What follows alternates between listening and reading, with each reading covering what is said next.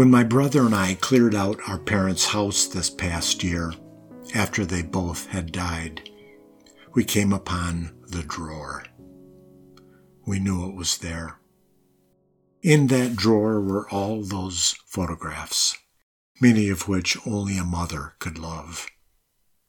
These days there is a profusion of images. We don't say picture so much anymore. Not hundreds, but tens and thousands of images. They're not in a drawer. They're pixels and bytes saved in ephemeral vessels that need much more attention and care than a drawer. Media that are subject to arbitrary destruction through virus, fizzle, and crash. Searching those vessels, floppies and hard drives, or, heaven forbid, the cloud, is nowhere near as pleasurable as sitting at a kitchen table shuffling through envelopes of black and whites and stacks of curled color prints, on the back of which a person, a family member, possibly you yourself, wrote in blue or black ink a few words in wobbly cursive. Fifth grade.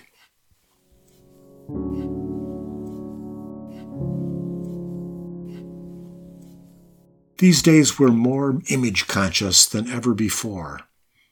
I recently updated my profile picture on Facebook after reading an article about head tilt on Slate. In the photo I replaced, I was in full tilt.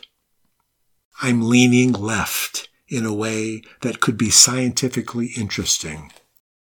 In a recent study, media expert Lev Manovich and strategic interaction designer Daniel Goddemeyer examined photos from New York, Bangkok, Moscow, Sao Paulo, and Berlin.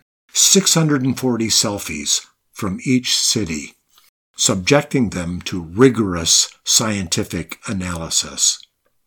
They found 50% more lateral tilt in women, 12.3 degrees, than in men. According to a monumental study at the University of Sao Paulo, lateral lean is seen as an appeasement gesture. That's not all. In both men and women, they write, greater levels of beauty, but lower levels of happiness were attributed to persons with the head tilted than to those with the head upright. At Cambridge University, researchers have messed with the Mona Lisa, using digital technology to give her head tilt. They conclude that with a certain degree of cant, her vexing smile becomes even more mysterious. Head tilt makes us look more beautiful, more vexy, but less happy.